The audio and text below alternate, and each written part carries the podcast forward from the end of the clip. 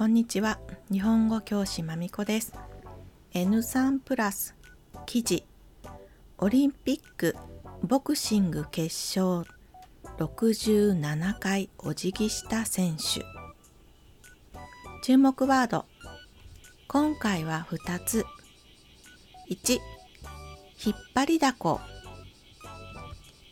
人気があって多くの人から求められること。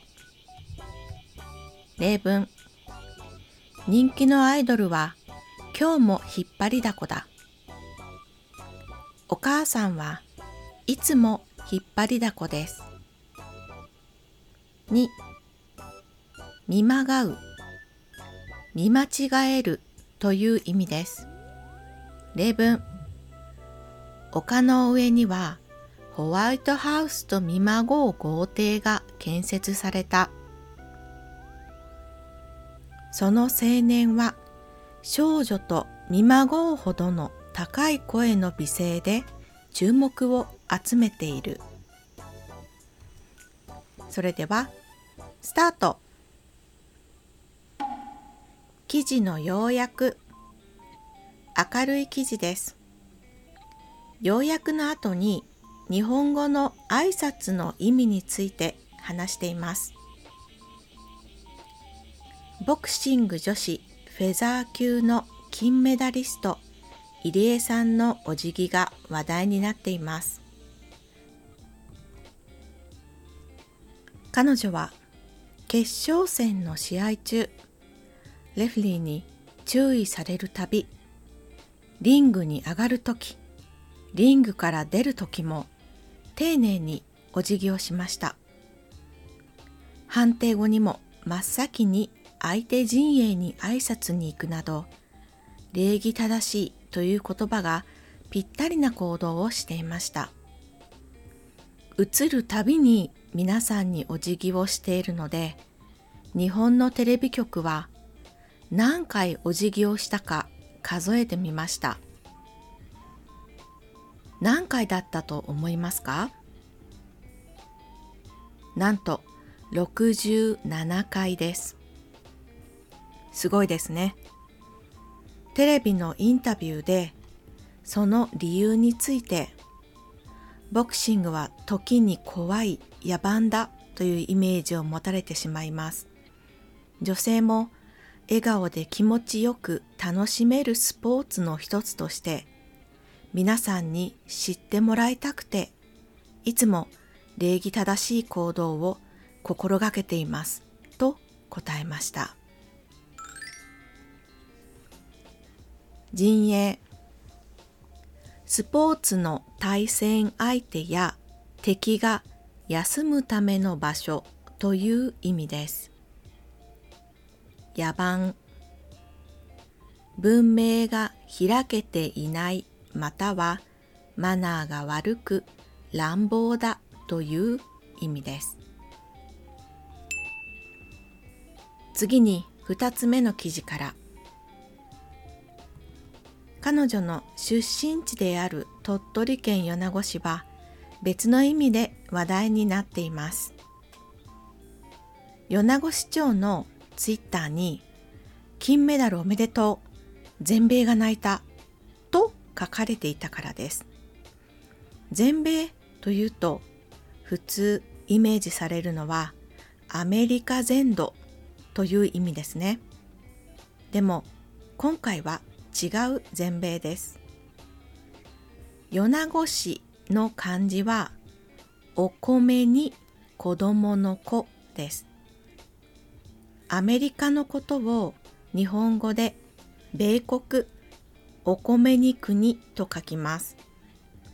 米国の米と米子のヨナはともに同じ米という漢字ですから、今回の全米の意味はアメリカ全土ではなく米子市全体という意味になります。米子市民は米子に来ることを渡米と言ったりもしているようですよ。言葉遊びですね。和みます。知っているようで知らない挨拶の意味。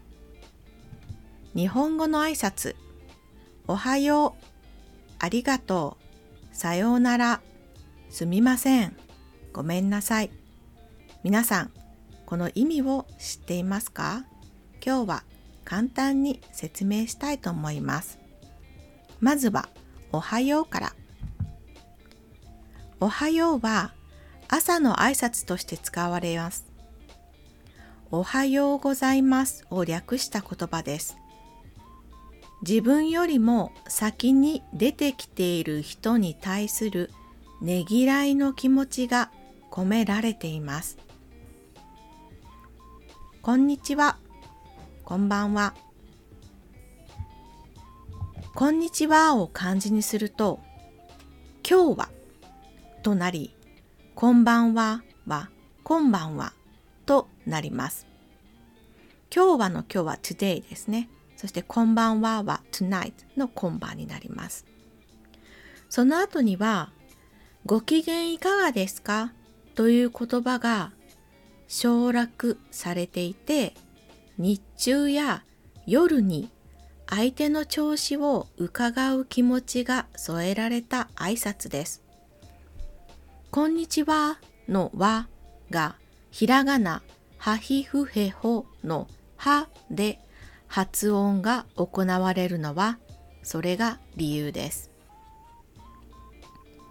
ありがとう。感謝を表すありがとうは、ありがとうございますを略した言葉です。漢字で書くと、ありがとう、あるプラス難しいとなり、あるのが難しい、めったにない、珍しいという意味合いを持っています。さようなら。別れるときに使うさようならは、もともとさようならば、今の意味にすると、そうであれば、それならという意味になります。普通、その後にお別れですねとか、ご機嫌よろしくという言葉が省略されている挨拶です。すみません。仕事を終えたり、用事を終えるという意味の動詞、すむのます形の否定です。簡単な謝罪では、自分の気持ちが終わらないという気持ちを込めた言葉です。